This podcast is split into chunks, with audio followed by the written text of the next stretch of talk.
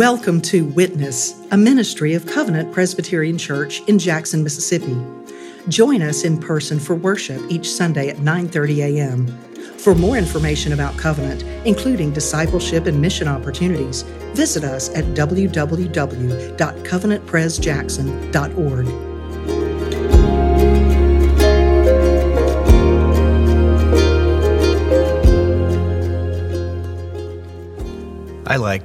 mysteries, as in murder mysteries, as in crime and mystery. I like reading mystery novels. I like watching mystery shows and movies. And I've been that way since I was 10 years old. When I was 10, I was introduced to the most famous of mystery solvers, the most esteemed of sleuths, the most celebrated of detectives. When I was 10, I started reading Sir Arthur Conan Doyle's Sherlock Holmes. Shortly after, my parents started letting me stay up late on Monday nights to watch Sherlock Holmes on PBS, and there was no turning back. My enjoyment of mysteries expanded over the years with mostly British writers G.K. Chesterton, Dorothy Sayers, Agatha. I was never fascinated with the crime. I was never really transfixed on, on murder, I was never really intrigued by the criminal mind. You know, there, there are some mysteries that tend to go that route and focus on that. What I liked was the question. I liked the problem. I liked the puzzle. Who did it and why did they do it? What was the motive? What's the, what's the answer to the mystery? Yes, there were some clues, but did they all add up? How do they add up?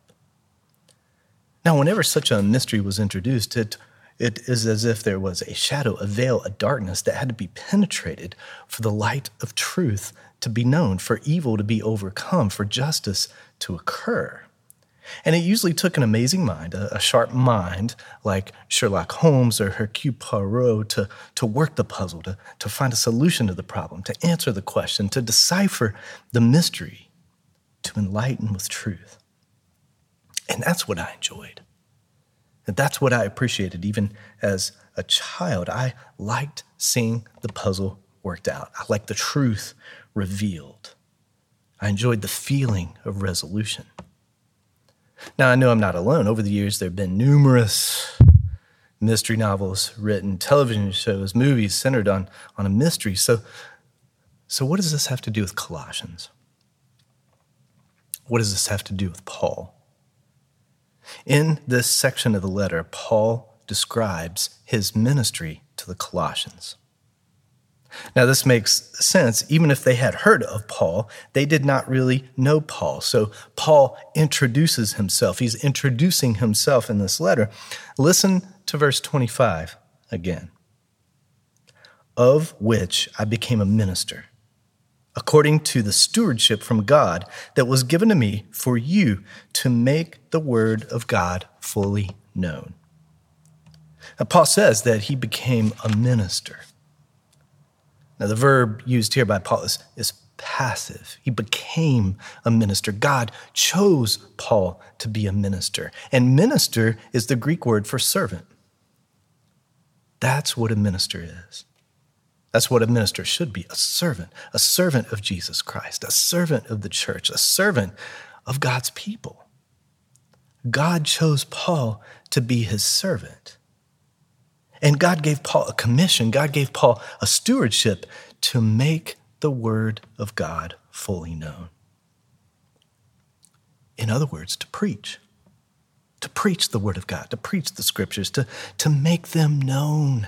Paul says, fully known.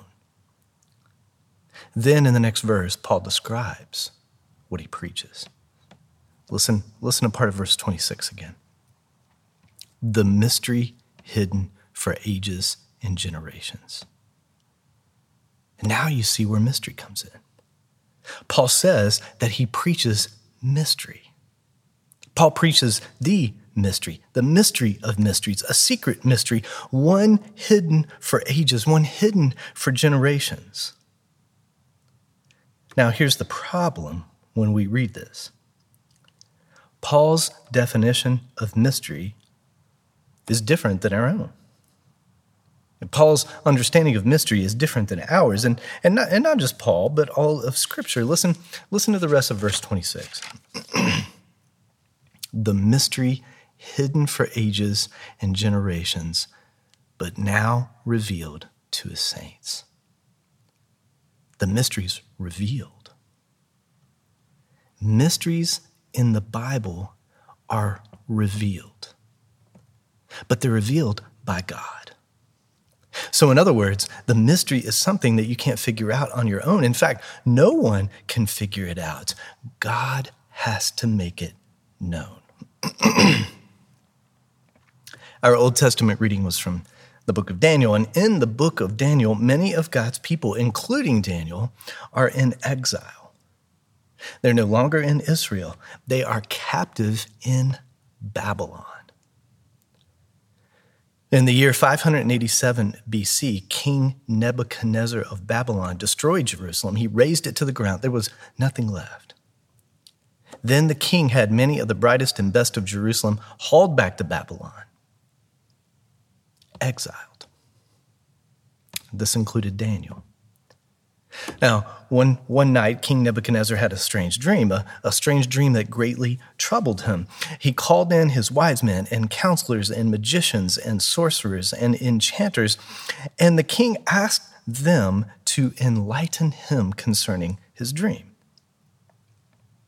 And they say, Surely, king, just tell us what the dream was, and we will interpret it for you.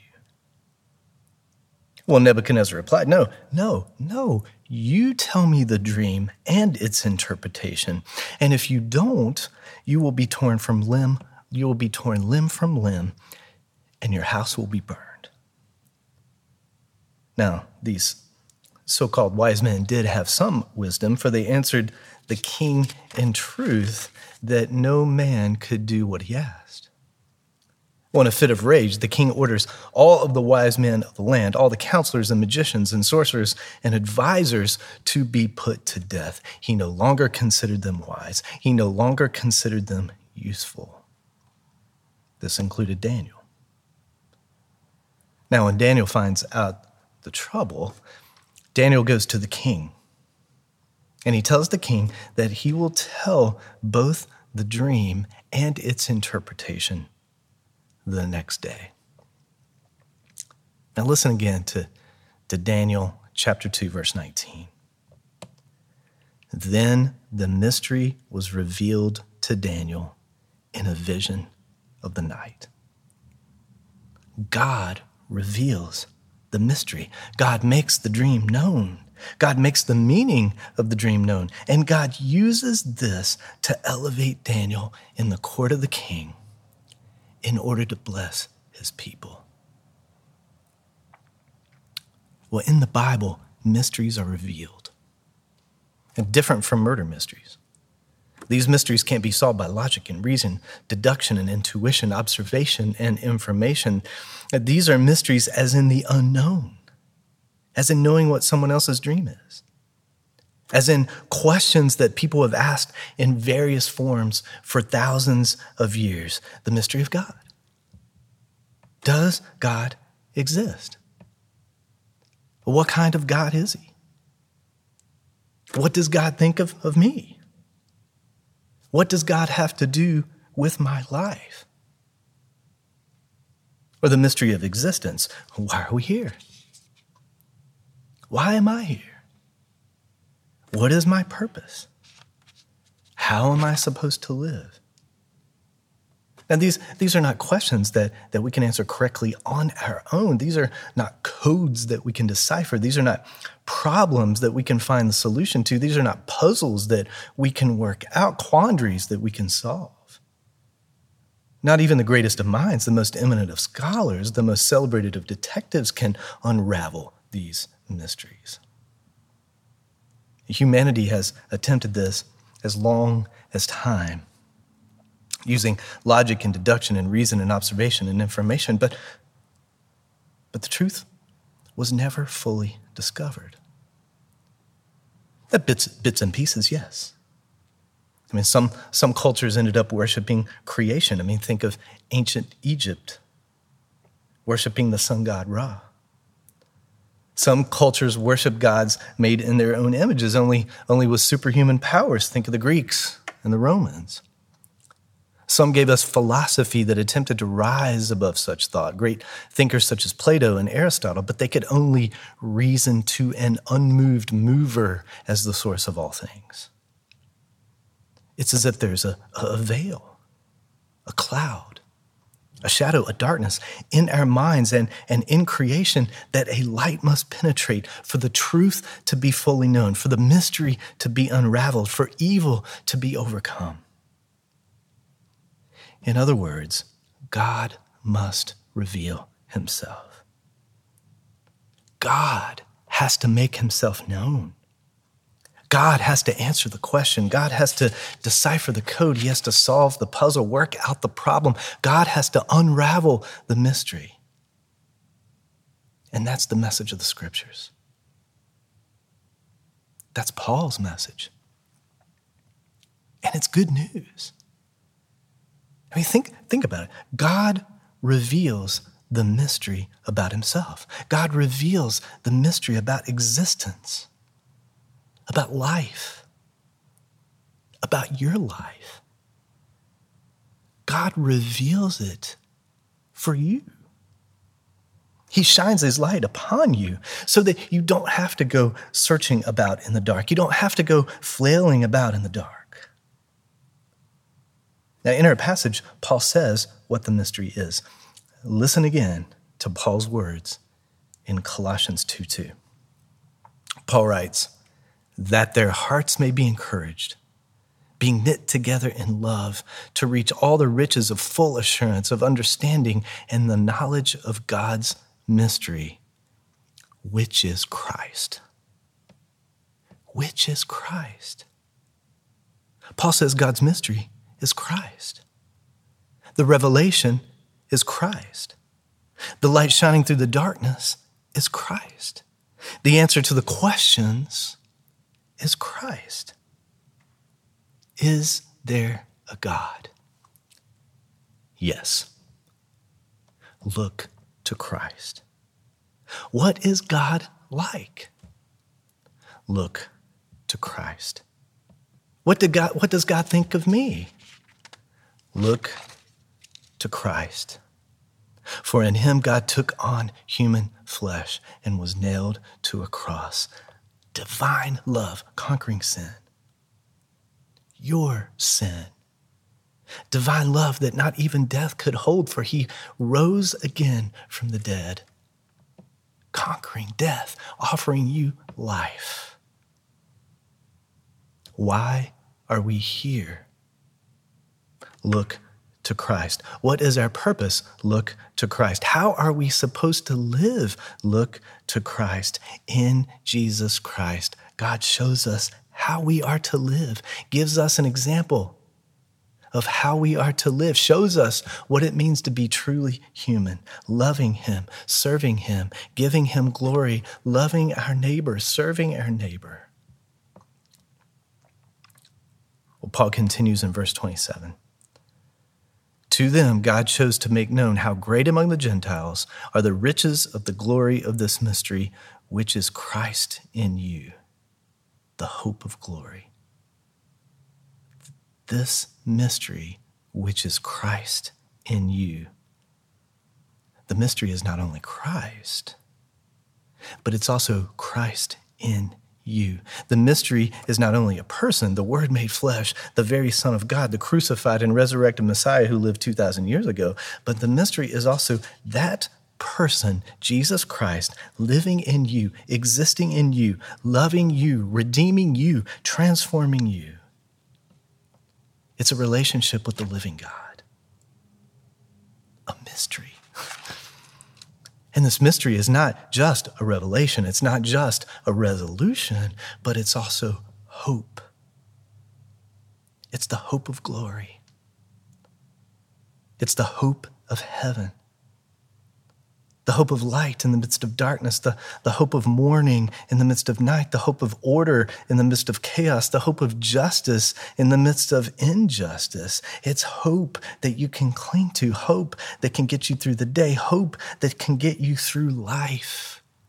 Hope given by Jesus, hope through Jesus, hope in Jesus, hope because of Jesus, and it's hope within you, revealed to you by God. Paul says this mystery is revealed to the saints. That's you. Mean, the word saint means holy one, set apart one, holy because of Jesus, made holy because of Jesus in you. Saint is simply what you are if you follow Jesus, if the mystery's been revealed to you. You don't have to be Sherlock Holmes to be a Christian. God and life is not a mystery to be solved. It's not just for those clever enough to figure it out. The mystery is revealed. It's not hidden, it's not secret. It's for anyone to hear. And that's why Paul preached it. Paul preached this mystery. And so should we. That's the ministry of the church. Your ministry to proclaim this mystery, this mystery that's, that's been revealed to you, this mystery that's been revealed in you, Jesus Christ, to whom be all glory and honor and power, world without end. Amen. Thank you for tuning in to Witness, a ministry of Covenant Presbyterian Church in Jackson, Mississippi.